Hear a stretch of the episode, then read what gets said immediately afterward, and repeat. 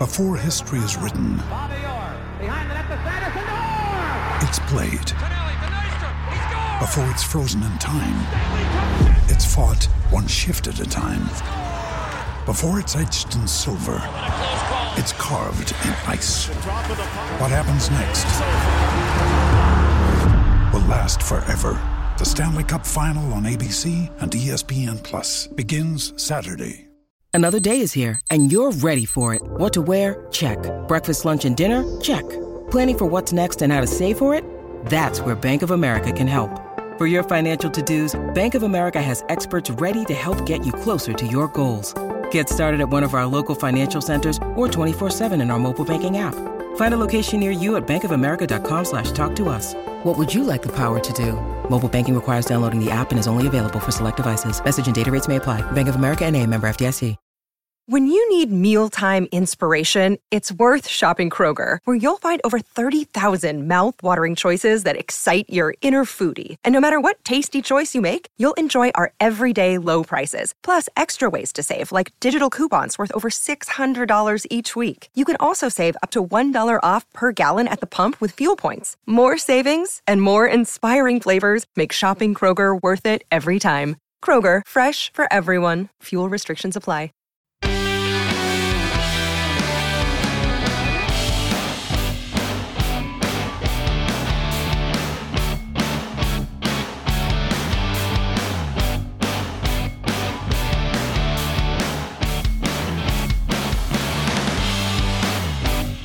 So hello there guys, and welcome back to a brand new episode of the D N F one F one podcast. I hope that you guys are doing well and staying safe. And a lot has been going on in the F one world behind the scenes. We've got the teams now starting to reveal what dates they're going to be unveiling their new challenges for twenty twenty-three. But of course, that is all going to be happening in February. We're still well into January and there's plenty of F one news still doing the rounds.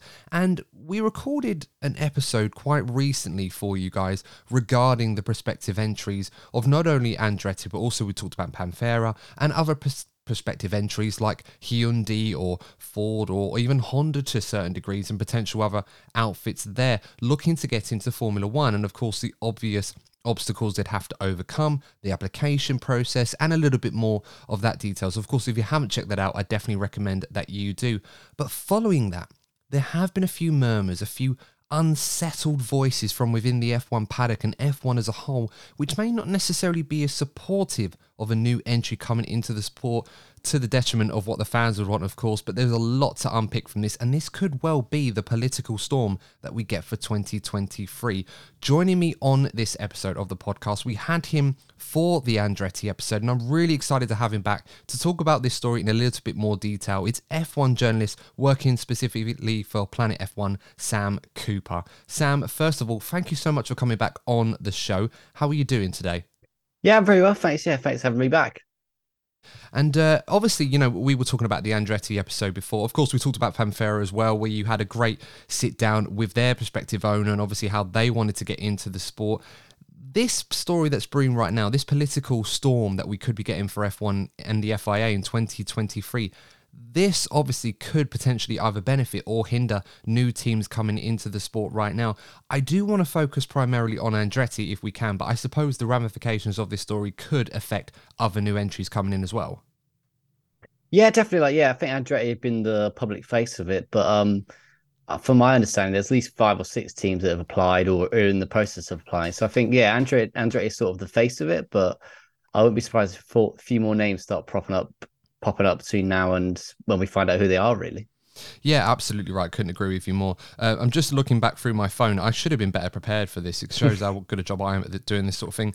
Um, I mean, Mohammed Ben Sulayem, the president of the F I A, he, a couple of weeks ago, put out an informal expression of interest. And we should say informal because it wasn't an official one by the F I A. But he basically tasked new prospective entries into the sport to try and prepare themselves for an application to come into the sport. And this was met largely by a lot of positive uh, feedback from fans and a lot of F one journalists like yourselves and podcasters like me, for example, at the, at the prospect of a new team coming in. And obviously straight away, we had Andretti, Mike, Michael Andretti, Mario Andretti, leading that charge of new teams coming in, putting out an announcement with a partnership with General Motors and Cadillac for a prospective F one entry. And obviously, everybody was excited about this. This was a proper American entry coming into the sport, potentially a manufacturer team as well, the likes of which we hadn't seen since, uh, you know, the days of Ferrari, Williams, Mercedes, for example, just to, you know, name a few. And on the surface, it seemed like it was going to be pretty good. A lot of us were thinking, how is this going to go wrong? It seems to be a great thing coming forward, and hopefully this is something that may turn into a reality in the next few years.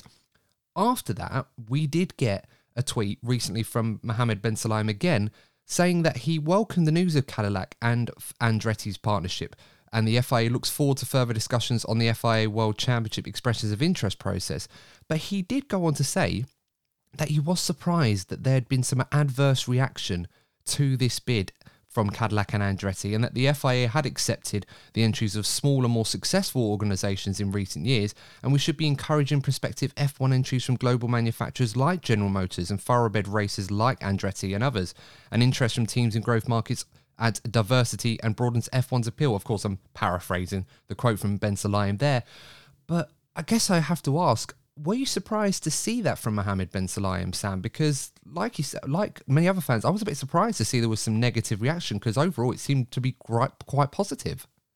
Yeah, um, I think what we as fans on the outside doesn't always relate to what the teams feel. I think that's the general consensus, really, because obviously everything that we look at in the sport is from a sporting context. So like, I think it's often said, a lot of the fans would agree that twelve seems to be the right number that fans want, but if you're a Formula One team, team owner and you get a slice of uh, pie that's been ten, cut ten ways, you're not going to want to split it up another two ways. So, yeah, I think that it wasn't that surprising to see. I mean, we've heard it, we heard it all through last year, really. As soon as the Andretti bid sort of became public knowledge and like something they were exploring, like I think we heard from, well, Toto Wolff has been leading the way, really, sort of explaining that we're not just going to accept anyone because of their name, which is fair enough because it's Andretti, but he's always maintained that they want to see this value added to F one. What can what can this new team bring that sort of makes up for the loss they'll make by um, having another team in? And I think, yeah, the way Mohammed Ben Sulayem's acted has not been perhaps what people expected. I think people within F one certainly weren't expecting the president to tweet out basically a call out, like a U F C call out on Twitter against F one. But um, yeah, it's been a very odd situation. I think there's it seems like a bit of a power grab from the F I A. I think they've had a few years of sort of being the bad guys of the sport, if that makes sense. So sort of, we think of the Abu Dhabi Grand Prix in twenty twenty-one, that was that went down to the F I A, whereas F one in the whole is like, it's gone from strength to strength, really, hasn't it? If you think of the races they've added, the sport's growing more and more. So I think this is sort of the F I A's way. I think this is all speculation, of course, like no one's actually told me this is this is what they're planning, but I think the F I A have sort of seen this as their opportunity to get the fans back on side. So if they think, okay, here's this Andretti beer, here's a team that a lot of fans like, especially very big in America, obviously with the series they do over there, if we can sort of be the cheerleaders for them, we can sort of get them onto the grid and we can show that we were the ones that did that and like achieved that, and if they go on to win championships or races or whatever, like the F I A can be like, we were the ones that helped get them in. So I think, yeah, there does seem to be a bit of, I think I've previously described it as a civil war. Like the F I A and F one seem to be at different ends of the agreement, let's say, like different, they're not very in line with each other at the moment. I think the F I A very much lean towards more teams entering the sport, but then again, they're not as beholden to the current teams as F O M or F one are. Yeah, so like it's a difficult situation. I think everyone's got their own personal interest. I think everyone... some of it's money, some of it's sporting, some of it's they want to get more power. But yeah, I think it's a tricky mess, really. Like, there's no, right now, there's no obvious example of, like, obvious, yeah, obvious example of what's going to happen, really. Yeah, absolutely. And I think, you know, even F one, if we take that as a separate entity, because you've kind of got that, that holy trinity of Formula One, if you like, where you've got the F I A, you've got F one, and you've or F O M, and you've got the F one teams as mm-hmm. a separate side.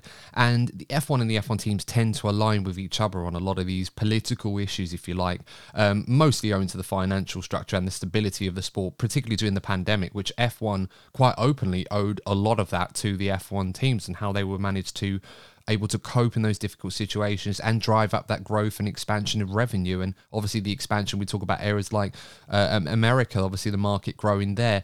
But looking at F one's response, they also were very lukewarm at best. I remember reading this um, and seeing it on social media, and you know, it, it mentioned that there were other conversations happening, some a bit more private than others on this one, and they needed to make sure that the championship was never undermined. And I think this was a point that they highlighted specifically. They never actually had any direct coverage of the Andretti Cadillac um, news. That came out of the blue. Of course, you covered that. F one was never really involved in that. No coverage from the teams either in terms of their response to this Andretti Cadillac bid. And, you know, it, it surprised a lot of people. Um, you know, the, the suggestion was that everyone seemed to be on board with this. The F I A seemed to be pretty happy about the news, you know, judging from what Mohammed Ben Sulayem says. But the F one teams and F one as a whole, not necessarily fans of this. Um, I mean, for the benefit of those that probably don't really divulge into the political side of F one, or at least the deeper linings of this story as it, de- as it develops, I should say, why are the F one teams and F one as a whole not necessarily overly keen on expanding the grid or this particular bid from Andretti? And as a whole, who really decides which new teams come into Formula One? Is it as simple as saying Mohammed Ben Sulayem is happy and then that team is on the grid? Uh, no, he has to get, so for a new team to be on the grid, they have to have the, both the agreement of the F I A and and F one in general. So even if Mohammed Ben Sulayem was as happy as Larry of a team bid, they're not getting on the grid unless F one also agrees. Um, I think you're sort of getting two sides of the line like drawn on this issue. So you've got F I A on one side who sort of are in favour, seem to really, really supportive of new teams, especially the Andretti bid. They've been very open about that. But you've got F one and the F one teams who are sort of on the opposite side of the fence. And I think the main difference is the F I A has no real control of the sport's finance. It's like the marketing division's all through F one itself, like they're in charge of all that. And like obviously the teams themselves have it profits and they all generate. So they're all they're all involved in this, the big financial side of F one, which is obviously a massive business and it's growing year by year. Um, I think the main reason that Well, yeah, the, the main reason new existing teams don't want a new team is because, say, if you have, you get profit every year, this is how much F one's made, that's then split up between the existing teams. So currently, it goes ten ways. So like, it's all even, it goes ten different ways, they all get a certain amount. If you add an eleventh team, naturally, that's going to make your share, if you're an existing team, a little bit less. And I think I think F one teams aren't opposed to the idea of new teams joining outright, but they want to make sure that they're not losing money. So their big argument has always been, if you want to come to F one, you've got to show that you have value. So what that means is we want to see that you have enough value, whether that be with a new new market you're going to bring F one to, whether that's with a big investor, whether that's whatever. We, they want to see that the money you're bringing in is more than we're going to lose with you enjoying the sport and make, essentially cutting our pie an extra way. And I think Andretti hasn't convinced them of that. I think they've always been saying that. I think Andretti's big goal has sort of been, we're the American team, we're going to bring America. But I think on the flip side, there'll be a lot of teams who said, I don't know what much more we can do. Like, it's been a massive expansion in the U S, really. Like, sort of, if Andretti was going to come in saying we're the American team, they've sort of missed the boat really a little bit, because obviously we've got three races in the U S this year. The, these races are getting sold out almost instantly, like more and more fans. If you look at the viewing figures for an F one race in the U S, they, they're shooting up year by year, and like it's just going upwards. So I think there's a very good argument, I think, that from the F one teams that this value they're bringing in, it's not going to be that monumental. It's not going to be enough to outweigh the loss they're making of their profits being split up a little bit more. So yeah, I think when you first hear the news and when you think here, when you sort of hear F one teams being against them, you uh, they sort of come off as the bad guy. But I think if you take a chance to like think about it and peel away the layers a little bit more, it makes perfect sense for the F one teams not to be too keen on a new member joining if they're not going to prove that they're going to get value. Because let's be honest, like it's an expensive sport to be in. I know there's a cost gap, but even that is an expensive amount. Like it's not the cheapest sport to be in. So if you're seeing your your team essentially lose money, I mean, obviously, it's a drop in the ocean for the likes of Mercedes, Ferrari, and Red Bull, but there, there generally is teams on the grid that will notice a massive amount of their profit missing if another team joins. So I can understand entirely why they're not too keen. I think that's the hardest thing that Andretti have got to prove, is that they can bring enough value in. Like I, that, that's one of the, it's definitely the hardest part of the application process, is proving that value, because there's no real it's not like the money where you can say, look, here's our accounts, we've got the money to give it to you. But this so-called values are much more like subjective term, and it's very hard for someone to prove that. I mean, I don't know what meetings they're having with F one right now or what, what they're trying to show, but like there's got to be some way they can show they have the value if they want to get onto the grid. Well, I mean, we can get into that in a moment, um, because I'm glad you brought that up. I'm I'm really glad that you brought up the money side of things, because, you know, by trade, I'm an accountant. People that watch or listen to this show kind of know that if they've been following long enough. And this is one of those topics where I was really able to sort of apply my trade into this and try and do a little bit of digging and try and find out what the picture looks like. So if you indulge me for a moment, listeners or viewers, if you're watching this on YouTube, by the way, subscribe. We're getting closer to a thousand subs, so, you know, help us out on that one. Um, Looking at the F one revenue for twenty twenty-one, because at this point, I don't think they've posted the twenty twenty-two figures as of yet. It was around two billion dollars. And the normal split between F one and the, uh, and you know, the F one teams is about fifty-fifty on this one. So of that, the F one teams would have one billion dollars to share amongst the rest of them. And as you know, Sam, it's not split evenly. There are plenty of different um, sub, um, sub conditions, I suppose, of how that revenue is split between the teams. So I think, you know, you mentioned the special payments, like the one for Ferrari, the historical payment that is so controversial and everything that comes with that for just being Ferrari and their significance to F one. Uh, whether you're a fan of that or not is up to you guys. You can let me know in the comments if you feel Ferrari should forego that in the next Concorde Agreement. Probably won't, but, you know, uh, it's not revenue that they're missing. As you said, Sam, it's a pocket change almost to them in that regard. But they also have other historical payments to existing champions, the likes of Williams, Mercedes, McLaren, Uh, Red Bull. Um, I don't know if Alpine slash Renault fit into that. They probably still do technically as an engine supplier, but um, you know, you can make your own mind up on that one. So those sort of teams that exist, they still get payments from that revenue split. And overall, that's about twenty-five percent of that remaining revenue split. So you end up left with around seven hundred fifty million dollars left to split based on your performance in the Constructors' Championship. And as we all know, it's not split ten ways. So it's not seventy-five million dollars per team. I think the top team gets about about fourteen percent, and it's all the way down to last, gets about six percent. So even if we took it as an even split of seventy-five million dollars per team, and we didn't have to worry about Constructors' Championship finishes, that's still a fair amount of money. It's half, well, it's just over half of the current budget cap at this point in time.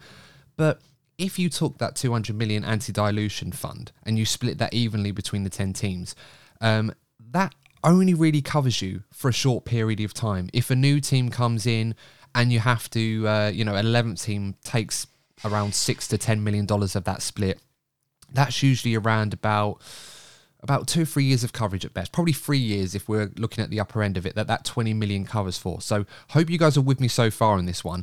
The point I'm getting at here is for twenty twenty-two, the F one revenue up to quarter three of the financial year, which was only just a few months ago, hence why we haven't got the final figure yet. F one revenue is already up by this point by half a billion dollars at this point. So obviously that revenue that's going to be split between the teams, fifty percent of that is two hundred fifty million dollars. If we apply that logic to the previous years and the extra money that comes from that, all of a sudden, that twenty million per team does no longer cover them sufficiently for a certain period of time. Because of the added revenue and an extra team would get a slice of that, they're losing even more money out of that. So long story short, guys, I could, looking at that, I can understand why the teams, when they signed the Concorde Agreement going up to twenty twenty-five a few years ago, they obviously thought two hundred million dollars was sufficient. That's no longer the case. And with the continued expansion for twenty twenty-three into Vegas and Qatar and, you know, obviously other races that want to get on the calendar, expanding into further markets, if they manage to break into the Chinese market, if they have a race in China in the next few years, all of a sudden, that two hundred million dollars fee, uh, buy-in fee, if you like, for new prospective teams is no longer sufficient to cover, for, um, you know, I mean, if a team brings a tangible benefit into the sport, like a Andretti or a Panthera, for example, then great. But there is also that risk right now that they could come into the sport, pay that small fee, if you like, and relatively speaking is small, because obviously it's a lot of money still. Um, I can understand why F one teams are asking for six, seven hundred million dollars as much as that, because they want further protection longer term. And right now they're not going to get that. Uh, given the current expansion and growth in F one, and F one expects the market to continue to grow, and and as a franchise they expect F one to continue to grow at that rate that it already has been this year compared to twenty twenty-one. So all of the finance and all of the numbers aside, Sam, based on those figures alone, I can understand more now than probably when I was a few weeks ago when I recorded the first episode with you on this, mm-hmm. why the F one teams are definitely looking at this and thinking the the current terms are no longer sufficient to allow allow a new team into the sport under these circumstances. Yeah, definitely. I think twenty million dollars is obviously a lot to me and you, but like that doesn't go very far in the world of Formula One, unfortunately. Like that will soon run out. That's not a huge amount to um to give to a team. Like I can't work out what percentage of the cost cap it is, but it's definitely not near it. Um, I think from an F one point of view, let's be let's be honest. Like Andretti are coming into it maybe because they like they have the sporting integrity. They want to be in it. Obviously, Mario Andretti's a world champion. Michael raced in it as well, but I don't think you should. I don't think that should be applied to Cadillac or G M really. Like I think they're trying to get in it, it in it for the money really. They recognize this is a huge potential that's going to get bigger and bigger and bigger. We've already seen it every year. I mean, you mentioned some of the figures there. Like they're getting in it because of the money. Let's let's make no, let's make no doubt about that. But um, for the existing teams, I think they can fairly say, look, we've been through COVID in this sport. Like we were the ones who were there. We were the ones who were putting on races. We were the ones. I think like, F one was one of the first sports back during COVID, which is mad, really, if you think it's the sport that travels the most around the world. Um, but they can say, look, we've we've lived through this really hard time in our finances where we didn't even, if we were going to race one day and then suddenly we were, and obviously all the extra measures they had to, make, to take to make sure it's safe. So I can understand why there's sort of that reluctance to allow someone in, like having not done the hard work, really, having not made the sport what it is. So, yeah, like, it's fair enough they can say that this two hundred million isn't enough, really, because I can't remember off the top of my head when the last Concord agreement was signed, but it was a lot's changed since then. Like the sport has just gone through the roof in terms of popularity, especially in the U S and increasingly so in Asia. So, yeah, I think the Concord agreement is sort of outdated now. I think they could do with updating it. I don't know whether the six hundred million that's been quoted is realistic, if that is a fair amount, because like, obviously that sort of encourages people not to apply really, because that's a big hurdle to get over anyway, and it's even after you've completed that, it's not cheap to start your own F one team. Like that will cost several several times more to get it up and running. So yeah, I can understand why F one teams in general aren't convinced either by the value or by the money really. Like twenty million dollars isn't going to get you very far, and they've lived through much worse in COVID time. So it is a lot of people who sort of wanted to get in on the gravy train. I mean, I don't think that should be taken away. I think these teams that are applying wouldn't be doing that if it was a sport in decline, if it was a sport that looked like he might be going out of business. I think, I think, and Andretti get a pass obviously because they've they've sort of got this racing pedigree, they've got a history of F one, so I can understand. Yes, there's a money element to them, but I think there will be a part that's generally we just want to compete in this and have an Andretti car in it. But yeah, I think some of the other teams that we're seeing return to the track or come to the track the first time are sort of getting in it, get on it, getting in it while it's good. I think. Ryan Reynolds here from Mint Mobile. With the price of just about everything going up during inflation, we thought we'd bring our prices down. So to help us, we brought in a reverse auctioneer, which is apparently a thing. Mint Mobile Unlimited Premium Wireless. How about to get thirty, thirty, how to get thirty, how to get twenty, twenty, twenty, how to get twenty, twenty, how to get fifteen, fifteen, fifteen, fifteen, just fifteen bucks a month? Sold! Give it a try at mintmobile.com slash switch. forty-five dollars up front for three months plus taxes and fees. Promo rate for new customers for limited time. Unlimited more than forty gigabytes per month. Slows full terms at mint mobile dot com. Yeah, and and that's a very fair point. You know, when it comes to racing pedigree, we should never question Andretti's, and there's no you know controversy around that really. I, I, but I mean personally, I, I certainly don't believe that um, their racing credentials is at any point in uh, any part of the conversation in terms of whether they should be in the sport or not. Um, I mean, teams can always throw that as an excuse, saying, "Oh, they've done this and done this," but where are their credentials when it comes to racing in Formula One? Um, I, I I think that's kind of a moot point in that regard. But in, in terms of you know the projected figures and what the teams are kind of suggesting. You know, we mentioned already that anti-dilution fund. I think they really need to find a better name for that, quite personally. But, um, you know, lo- looking at the the figures that they're proposing that is suitable for a new team to have to pay to come into the sport, it's quite a high figure. You know, six, seven hundred million dollars is a very high figure. And as you rightly pointed out, Sam, it's probably a figure that may deter entries from coming into the sport because they just don't want to take such a huge hit before they start seeing some sort of tangible benefits or, you know, on their investment.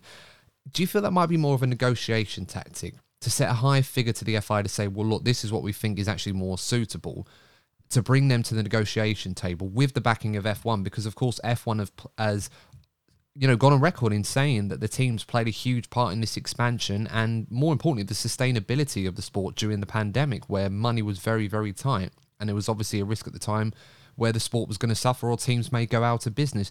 Do you feel overall that with those two entities aligned against the F I A, that that huge anti-dilution figure they're proposing is more one to bring them to that negotiation table to perhaps propose a new updated Concord Agreement that could appease not only the teams but also prospective new entries that want to come into the sport but not have to fork out almost half a billion dollars just to get in?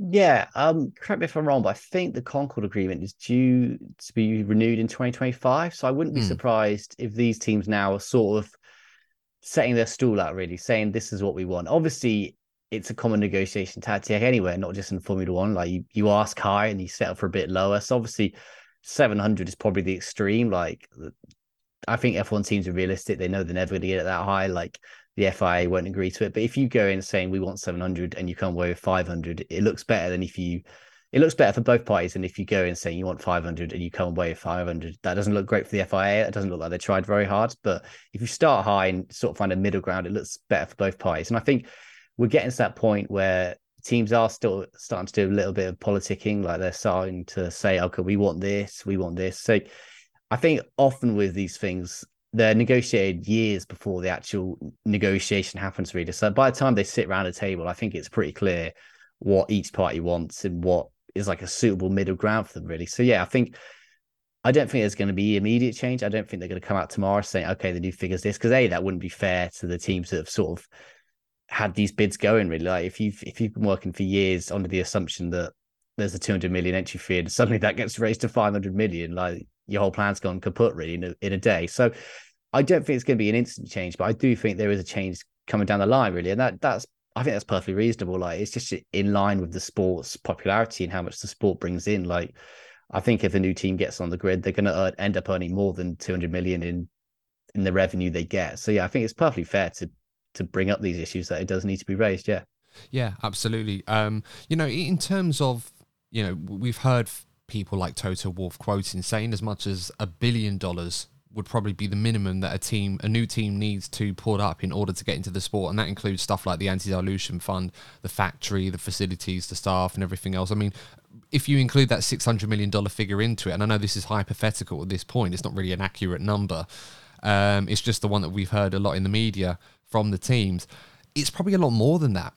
And that does raise concerns. Like, even if you have the richest of billionaire owners wanting to come into the sport and, you know, the sort of owner that F one wants to attract in that regard, I can't really see them justifying investing that much money just to put a team on the grid, even if it's a manufacturer team, which of course creates its own opportunity for growth and expansion in the same way that Andretti have been proposing with General Motors and Cadillac. Audi, for example, spent six hundred million, I think it was, to buy into Sauber. And right now, Sam, that probably seems like the more viable option right now for it. I know Andretti tried to buy into Sauber themselves, and obviously that fell through. And, you know, there have been other teams that may look to be bought into, like Williams, for example, with Porsche in the future. You know, this is purely speculation at this point. It feels like right now that route is still the more sustainable method, not only for new teams coming in, but also for F one. And whilst that model is perhaps the more sustainable one from a financial perspective in the short term, it's obviously not the sh- the uh, the popular one amongst fans. Yeah, definitely. That that's obviously the easiest route, because like new teams can't argue they're taking away value because you're just replacing an existing team. But I think the way it currently is, I can't. I don't think any teams for sale really. I mean, there's been rumors that AlphaTauri might be up for sale if Red Bull get the right deal, but that's all very heavy speculation at the moment. Like Red Bull have said nothing on the matter, and I think Williams came out and denied that they were up for sale. So I think most of the teams now, I mean, you'd be mad to sell now. Like, stay in the sport while it's good. Like, you've gone through the hard times. Like, it's now time to reap the reward, really. Like, yeah, I think teams are going to have to, well, I think that is the easiest way to get in, but I think there's no teams that want to sell right now, which makes total sense. And I'm just going back to Toto Wolff's quote, I'd be interested in how he got to that figure, because obviously that, that seems absurdly high. Like, I, I don't doubt it's up near that, but a billion seems really high. Like, I think I don't know if he's mean literally from start from ground zero, if he's starting from nothing, because I think with Andretti they've got the big bonus. Obviously they're already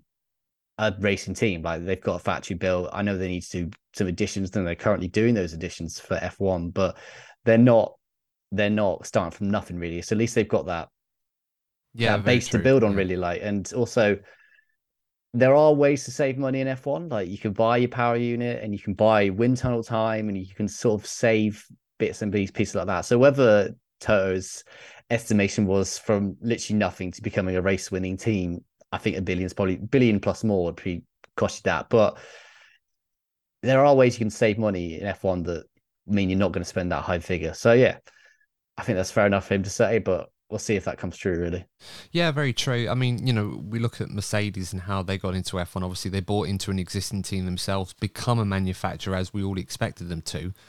And it, it's quite a hard exercise, really, for teams to try and, you know, start from the ground up. Of course, Andretti, as you mentioned, wouldn't necessarily be a team starting from the ground up. I think it's probably rather an exceptional case, whereas perhaps someone like a Panthera, for example, probably would be more of a team that has to do it from the ground up, and obviously see how that would go, as well as, ser- well, they seem quite serious, but, you know, figures like that seem more of a deterrent at this point to protect that sustainable model that F one currently has, and perhaps for the existing teams in the short term, that is the best model going forward. And, uh, I'd imagine if they wanted, if someone like a mega, mega entry come in, and I'm not just talking about Andretti Cadillac, because at the time, we I was certainly talking about them as that mega, mega entry as a manufacturer that would bring a huge tangible uh, benefit to the sport in terms of revenue growth and expansion. It feels like, unless it's something crazy like that, and Andretti Cadillac is the real deal. And I will get into what I mean by that in a moment, because there is a bit of a cynical approach you could apply to this particular entry.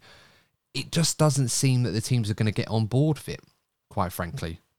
No, yeah, I think if you're not going to accept Cadillacs, then like there's a very few small limit of teams that you will accept. I think Toto Wolff in particular has always been very more, much more receptive to the Audi bid. I think that's some of the interesting. I don't know if it's that German connection with Mercedes and they sort of trust that Audi will do a good job. But yeah, I think the bar is set very, very high for teams to sort of accept you as one of their own, really. Like, they need to see, I don't know who's bigger than Cadillac, but like Ford or someone like that, or someone like a huge, huge name getting it. Like, that would only be the way that a team could get in. Imagine. I think like we obviously seen that Porsche having their troubles getting in. Like, it's no, it's no done deal, even if you are a huge name, both in racing and just car manufacturing in general. Yeah, so like it's not an easy task for anyone really to get into the grid. And I, I think Andretti have a better chance than most, but I'd, I'd love to see the other names that have sort of been rumored or linked with a spot, or trying to get a spot at least. Yeah, very true. Um, you know, and, and as you pointed out earlier, it, it's one of those right now that whilst the teams want to protect that sustainable model, obviously they need to make sure that uh, you know, that this Andretti Cadillac deal is is the real deal. And of course, if they'd have come a few years ago before the expansion was really happening in the U S, perhaps it would have been the right time to get on board with it. But going on, we're already having that expansion, and the only thing missing is a proper American F one team. But does F one really need one? Maybe, but it's not exactly something the teams probably share in terms of what they would want for F one going forward to try and create extra revenue and improve this expansion and growth. One thing I did want to talk about, and this is kind of the cynical analysis of Andretti's Cadillac bid and the F one teams, from what we understand of the process, Sam, and what we talked about before in the last episode, it's going to be a very private process. You know, the public, the general public won't necessarily be privy to the details of this application until they are made public. And at that point, it could be accepted or it could be denied at this point, and we may not know the details of it at all. And that's something that concerns the teams, because what they would want to scrutinise, and I've heard a few people mention this, and this isn't my opinion, this is, you know, a few people that I've spoken to about this, and they've mentioned this particular opinion on the Andretti Cadillac bid, is, is this just an Andretti uh, with a Cadillac badge put on it, or General Motors badge on it? Is it a badging exercise, I think is a better phrase, or is this the real deal? Because you could compare it to Aston Martin, for example. You know, we had the Racing Point team. Lawrence Stroll wanted to bring Aston Martin into Formula One, but he basically purchased the rights to put the branding on the car and call it Aston Martin, and everything that the team represents represents the car company as a whole. But it's not actually Aston Martin, technically speaking. Um, you know, it, it kind of is by name, but it's not. You know, they don't use the F- Aston Martin facilities, they don't use the technical knowledge, they don't use any of the know-how or anything like that. It's literally Racing Point, but with the Aston Martin branding attributed to it and everything that comes from it. Is the Andretti Cadillac bid the same thing? Is it just Andretti paying a lot of money to General Motors and Cadillac to say, look, we've got an opportunity to get into F one. We need you to put your name to this. We need you to put your badge to this so that it gains a bit of traction. It gains a bit of prestige. People think that we're a manufacturer team, but they're not actually using their technology. We're not actually using their know-how. We're not using their facilities. Um, we're just paying them for the rights to put their branding on our bid so that it looks more prospective and that people think we're an actual manufacturer team when the reality is they're, they're not in that regard. Um, I mean, what do you make of that? Do you feel that that's anywhere near accurate with Andretti, or do you feel that that's just a concern the F one teams are trying to put forward to potentially scupper this potential bid?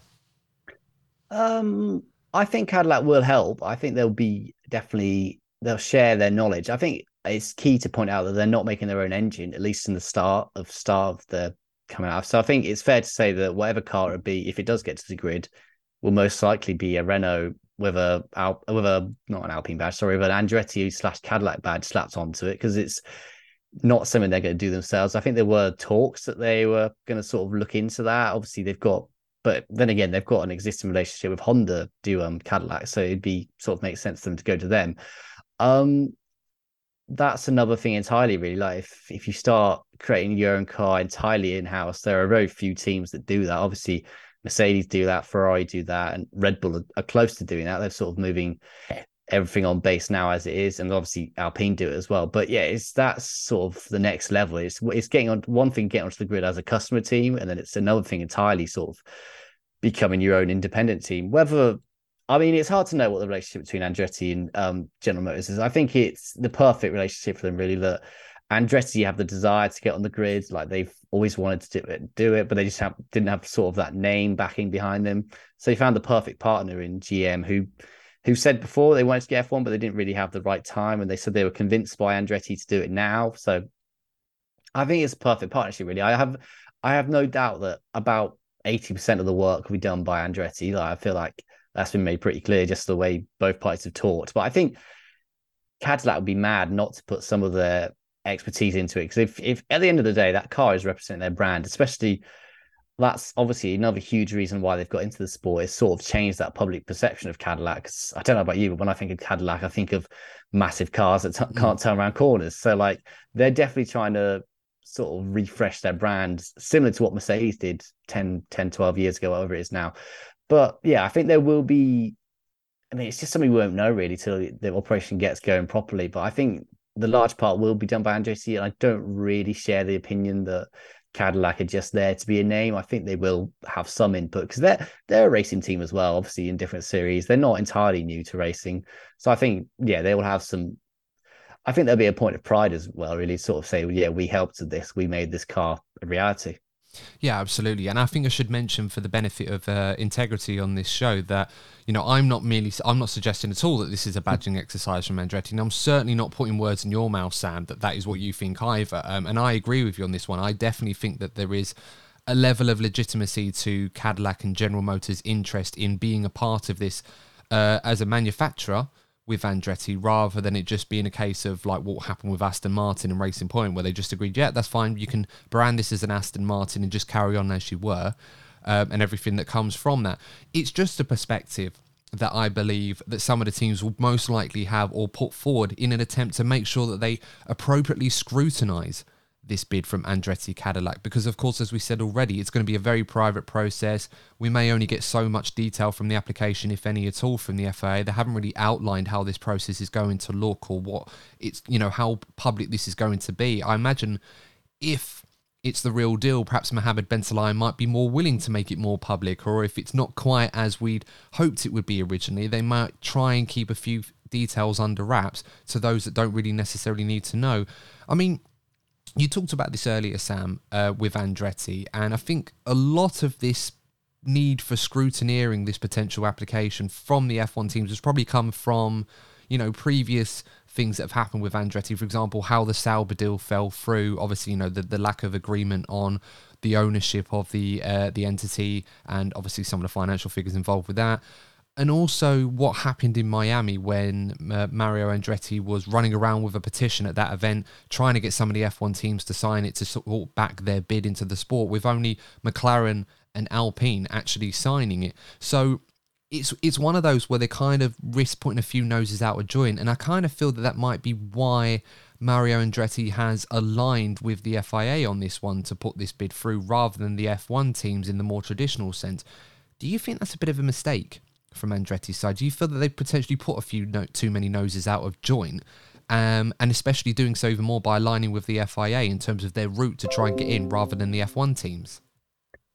Yeah, definitely. I think that's that's fair. I think, as we've mentioned, that they're definitely the most public, well, most forward-facing bids out there. And I think that's a tactic they've used because I think they've sort of relied on themselves being this established racing brand, and they've sort of made a point of being a team that they think fans want. So they're trying to use fan pressure to get other teams to agree with them and sort of paint F one and F one teams as the bad guy, really, not letting us in kind of thing. Um, I, I wouldn't be surprised if there is a bit of, not bad blood, but like just bad feeling about the way they've gone about it, the way they've been so public. Like you said, with Michael Andretti running around, running around the grid trying to get people to sign was probably not something that pleased the eight teams that didn't sign. But yeah, I mean, it's just been a very open, it's been, I mean, it's been interesting from our, our perspective because obviously we've sort of seen this bid evolve, really. Like we've seen it first come in as, like you mentioned, like this Sauber takeover that didn't work, and then and then about this time last year they sort of announced that okay, we've put the bid in, and we didn't really know what that meant this time last year. What they submitted a bid, but no one knew exactly what that meant, and it's been slow process since then. And they've got the G- GM announcement and now the expression of interest. So yeah, I think it's been interesting from our point of view to see how this thing develops, but as a team, as an existing team, it's probably not how they do business. I think I think F one is generally, there's not a lot of open negotiation. Like I think it's very much behind closed doors, and we only sort of find out until it's been completed, really. I mean, I think the most recent example obviously was the cost cap of Red Bull. Like no one really knew what was going on until it was announced officially what was going on. But yeah, I, do, I can't imagine he's made too many friends uh, in the paddock with the way they've gone about it. But I think from their point of view, that was their best chance of getting on the grid, is sort of harnessing fan power and fan pressure to sort of make them seem like, okay, we're the fans team, fans want us here. Like you can see that. And whether they are wrong to lie with the F I A, I'm not sure really, because I think that's quite a valuable ally to have, because if they're getting a warmer reception from the F I A than they are from F one, then it sort of makes sense to put all your eggs in the F I A basket, because at least that's one half that's done, that's one half that's been sorted. So I, yeah, I don't blame them for the way they've gone about it, but I can sort of understand why certain teams wouldn't be too pleased how it's how it's happened, really. I mean, it makes me question the actual process or how it currently exists for new prospective entries to come into the sport before this application process or expression of interest was announced by Mohammed Ben Sulayem, because from a fan perspective, it's not a good look for Formula One or the Formula One teams in general if they want to try and put potential blockers or obstacles for new entries coming in, especially at a point where the announcement by Mohammed Ben Sulayem was so well received by the general public or F one fans as a whole. Um, and I don't think it's a coincidence either that Andretti Cadillac, if you like, the bid immediately followed Ben Sulayem's expression of interest uh, tweet. I imagine when you were invited to cover that particular press conference, that, that probably caught you a little bit by surprise. But obviously, immediately in the aftermath, when you'd seen the timeline of events, how they happened, it probably probably t- ticked in your mind um, that, oh, okay, there've probably been some discussions between Andretti and the F I A on this. And obviously, these announcements being so close to each other, it was not a coincidence at all. There's obviously a lot of work going on behind the scenes before it was all put together. Yeah, definitely. I think it's all sort of stars have aligned. I think Andretti was talking to G M for about four or five months before this deal was made public, at least. And yeah, like you said, it was a bit of a surprise, really, to see uh, Andretti and General Motors making a joint announcement, because everyone sort of wondered what this was about, even if it was about F one. Um, yeah, I think there have been a lot of workings together. Like, it obviously makes sense, start of a new year, get this process ro- rolling. And I think it's good, at least, that now there's sort of an official way to get into F one, even if it's still a bit murky on exactly what that is. Like, at least now there's a process teams can follow. And this is sort of, obviously, everyone's now the guinea pigs of this process to see what what's involved and with it. I think the I think the details of it are going to be finalized by the end of this month. So hopefully they're made public so we can all see what these teams are being judged on. I mean, I can't imagine the bids will be made public until, if ever, really. If if they get failed, I can't imagine any team will publicly announce that. But um, yeah, I think it's good that a process now is involved. And like you said, I think there has been a lot of workings with the F I A and Andretti. But saying that, I think the F I A have probably done that with a lot of teams that we just don't know about. I think Andretti have just been the most vocal on that front. I think and the F I A are quite good at working with teams who want in, really. Like, they'll, as long as you've shown you're serious and you have the money and the technical capabilities, like, they'll treat you as they would have Andretti, I guess. Well, this is where the political storm starts to take shape right now. I mean, we talked about the money side of things, you know, and, and the relationship between Andretti and the existing F one teams and F one as a whole not necessarily being the most uh, welcoming at this point, or warm, if you like. And, you know, from what I understand, the current Concord Agreement, whilst I haven't read it back to front, does currently give F one, uh, as the commercial rights holder, a veto over to whether, whether or not to go beyond the ten teams as it currently exists. And for me, given that F one are going to align themselves with the current F one teams and what they want, they're going to back them wholeheartedly, it does feel that right now this process is almost held a little bit to ransom unless Andretti and any other teams that want to come into the sport with the uh, assistance of the F I A, I suppose, in this process, can actually prove to these teams that this is actually financially viable for them to allow new teams coming into the sport. It, it does feel that that's where the stalemate is going to be. Yeah, definitely. I think after this F I A process is done, that's that by no means means the, the war's over, really. That's just the first battle, really. Like, I think the much harder task of convincing the F one teams that they're a worthwhile bid sort of starts then, really. Like, I don't think the F one are ever going to overrule the F one teams because they're very much dependent on them. Like, they need to make sure they're happy and, like, because they've sort of, they're sort of pulling the right dire- the same direction, really, because obviously if F one does well, the F one teams do well, and if the F one teams do well, then the F one does well. So it's it's a very nice partnership between the two, and like they're never really going to disagree that much on the, with each other. So yeah, I think I think I think um, Andretti's sort of aiming for a twenty twenty-five bid. Like, I think even that is optimistic, and that's what, three seasons away from now. So I think there is still a lot of work to be done. This is something that's going to drag on and on, even as the season gets going. I think the drama of it and the politics of it has sort of been heightened by the fact that it is in the off season. There's not a lot of topics to go about. Because imagine if this was a, during a season, like, we would have had the announcement that we would have had probably two or three more races since then, and it would have seemed like old news. But because there's not that, that race and not that focal point, and we haven't even had the car launches yet, there's not something to take our minds off of, really. This this news sort of rumbles on slowly, slowly. And I think it is something that is going to take a long time. Like, it's going to get, I wouldn't be surprised if we get to the end of this year and there's not been a definite answer one way or another. So, yeah, I wouldn't expect, if there's any Andretti fans listening, I wouldn't expect to start buying the team colours anytime soon. I think you're going to have to wait a few more years for that. I I think this isn't a process that's going to be over anytime soon. I think it's something that is going to carry on even as the season gets back underway.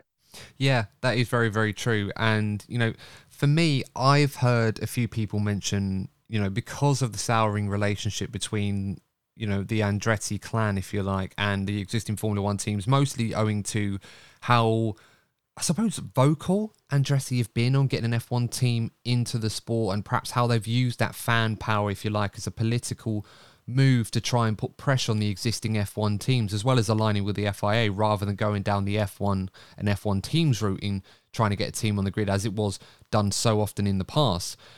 It feels to me that, as some people have mentioned to me, that the solution to this seems to be that perhaps Mario Andretti, Michael Andretti and Cadillac G M need to get together, present a presentation to the F one teams in in a meeting, doesn't have to necessarily be private, with the F I A sort of hosting it, where they can present themselves to these teams and say, look, this is what we're doing, this is the bid that we're going to make, this is a manufacturer bid, this is not going to be Andretti with a Cadillac G M badge on it, um, and, and this is the financial tangible benefit that it's going to offer to you guys in F one, with either the two hundred million anti-dilution fund or something a little bit bigger, depending on what you'd agree with.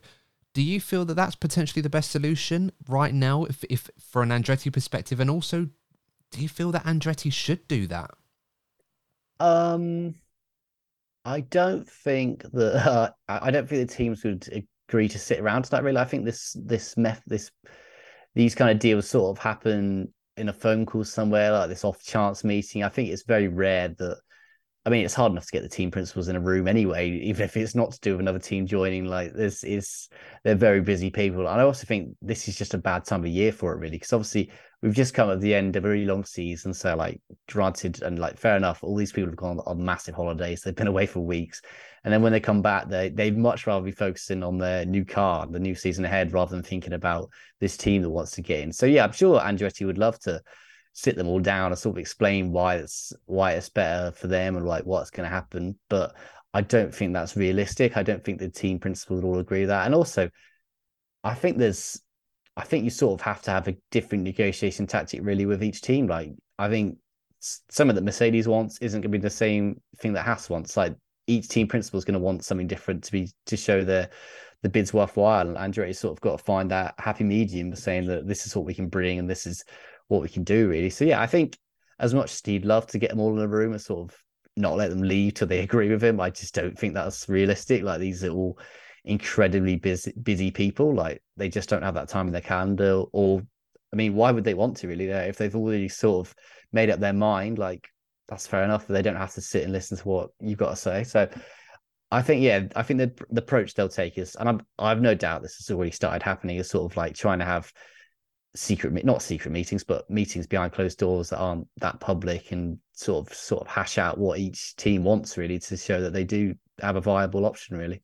And I think that's a bit of a problem, isn't it? Because if you're an F one fan hearing that, my heart almost sinks a little bit, because I actually want this Andretti bid to go through, assuming that it is legitimate, as Andretti are currently claiming that it, that it is at the moment. I don't want this to be a badging exercise. I want this to be a proper American manufacturer team, and I certainly hope that it is, rather than what we're seeing on the surface right now. We'll just have to wait and see when the details do come out, and I'm sure they will in due course. But I don't think that's actually a bad idea, and I agree, as you mentioned, you know, rightly so, that there has to be a level of compromise, not only from Andretti, but also from the existing F one teams, to be a bit open-minded, to say, okay, we're going to provide you the forum to hear you out. And if you can prove to us that this is a mega bid, as you so rightfully claim, then we can look at potentially seeing if your application can go through and try and get you on the grid for twenty twenty-six. Because we're not talking about getting them on the grid anytime soon. You know, th- this is something that's going to be happening in a few years' time. But I just feel that there has to be a level of compromise on both sides to make this happen. I feel like if the F one teams are going to be, you know, put in a position where they're under pressure to try and, you know, accept these new entries, but obviously if they're not being willing enough to be open-minded and allow teams to, you know, put forward an entry, and if they're not good, they can rightfully say, well, you're not good enough, so you can't come in. The fan perception of these existing teams is going to get worse and worse. And something that you, rem- I remember you saying specifically on this show last time you were on, Sam, was the American market saying, well, you're obviously interested in our money, but you're not interested in us taking part. That could obviously have a huge um, detrimental hit on the potential of growth and expansion in the American market that F one has done so much to actually gr- actually create for themselves over the last five years.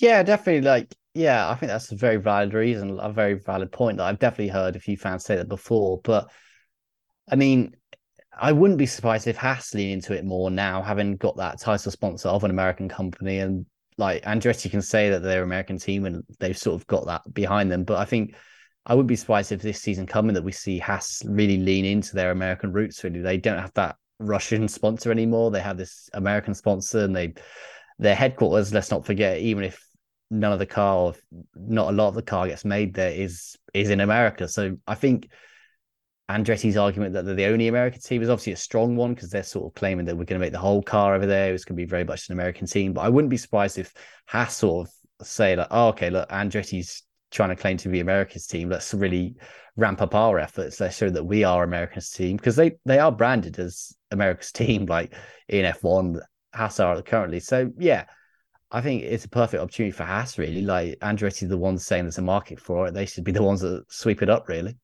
No, absolutely. I think that would probably be a good thing for American F one racing. I mean, it's probably not the solution that, uh, if you ask the average American F one fan right now, that they probably want. But I think if Haas are to embrace their American roots and heritage a little bit more than they currently do, I don't think many people would complain about that. And perhaps that is something they themselves need to expand into a little bit more, other than just saying, yeah, we're the American team, as soon as they turn up to Miami, Vegas, or even Kota at this point in time, where obviously that's what we see at the current point in time. Um, I mean, a, a lot to talk about, and it's going to be quite an interesting process. I suppose the final question for this one, Sam, is, you know, we've talked a lot about Andretti already. There are other prospective entries. Obviously, you covered Panthera in great depth the last time that we talked to each other, and I'm sure there's going to be plenty of developments with that particular project and any more coming out of the woodwork rather than just being uh, very private at this point in time, I suppose. We don't know at this point how many prospective entries there are. We've only heard of Andretti and, you know, thanks to journalists like yourself, Panthera as well, in a bit more detail. But with what we've seen from Andretti right now, if this proves to be the real deal and they are serious and they have all that backing from General Motors and Cadillac, the financial backing as well, the uh, the facilities and everything that points to the direction of this should this application being accepted, but it doesn't get accepted because the F one team's put a blocker on it.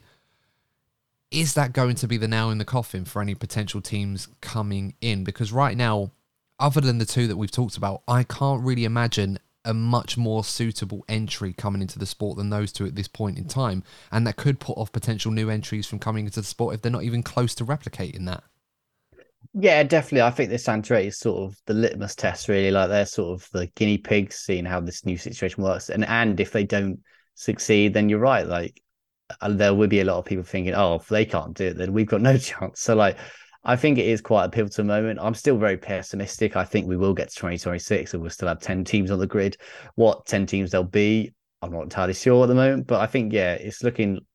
If, I mean, if you asked me to put money on it right now, I'd say that there's not going to be a lot of change. And I say this Andretti bid as it is just doesn't seem like it's going to happen, really, because of they've had such a fierce backlash from the F one teams and they don't seem to be shifting, really, no matter what they say. So, yeah, I think you're right to say that they're sort of paving the way for these new teams to come forward. And if Andretti and a huge company like General Motors can't get in, then, yeah, if then what other chances have people, other people got, really?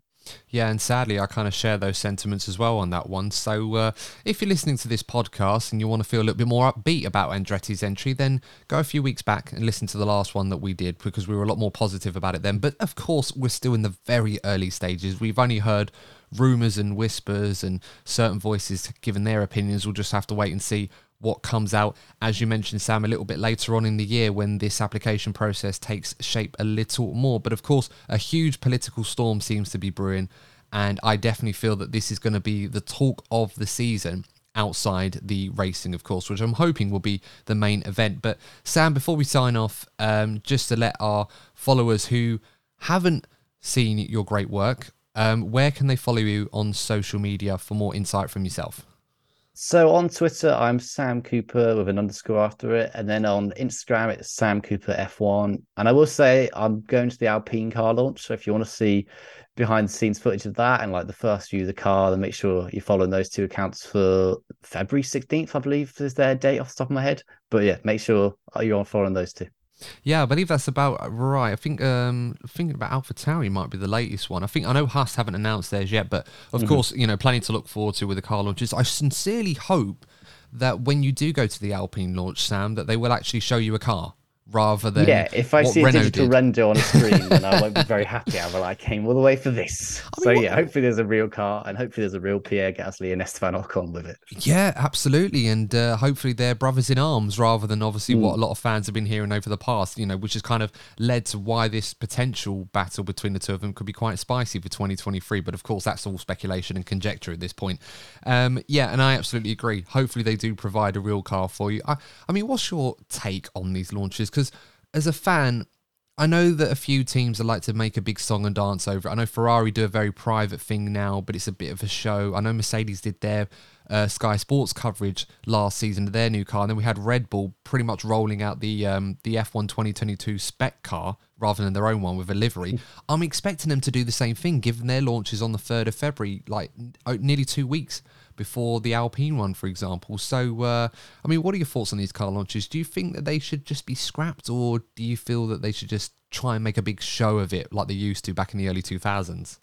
Um, I like them. I think they've, they've got their place to sort of get people excited for the season. I mean, I'm under no impression that any of the cars we see in the next few weeks are going to be the same ones we see on the track in Bahrain. Like, I think you're right to say that they're going to be entirely different by the time we see them come out. But yeah, I think it is worth doing. I think it's exciting to get sort of see the teams again, because obviously the last time we saw these teams in action was a few months ago now. Yeah, so I can understand why people don't like them. I think it's sort of leaning into that Netflix Drive to Survive kind of drama, sort of like pandering to the audience. But then, then again, I think it, it does it is better. Like, I think it's an, an enjoyable event to see what these teams come up with creative wise, and yeah, hopefully the New York ones at least are something different than we usually see. Yeah, definitely. Um, but we'll have to wait and see, of course, guys. And we'll be talking about each of the new cars for twenty twenty-three, what we like, what we don't like, and of course, what we feel they need to work on for next season. But until next time, guys, thank you so much for tuning in. And of course, if you have enjoyed this episode, make sure to like the video and subscribe to the channel. Let us know your comments on the potential political storm brewing between the F I A and the F one teams regarding the Andretti bid and any prospective new bids coming into the sport. Whose side are you on? Which team, which side, I suppose, should have control of this process, or should there be a bit of input from everyone? We'll have to wait and see. But of course, if you're listening to us on your favorite podcasting platform, make sure to leave us a five-star review. We did get a five-star review on Spotify recently, which, of course, thank you so much for doing that. But please let us know that you've done that, because, of course, on Spotify, it doesn't tell us who's done them. So if you want to shout out, get in touch with us on our social medias. And, of course, you'll see those in the show notes. So let us know so we can give you a shout out on the next episode. But until next time, guys, thank you so much for tuning in. Please stay safe. And we'll see you in the next episode of the D N F one F one podcast. And remember, as always, if you're not first, you're probably D N F one.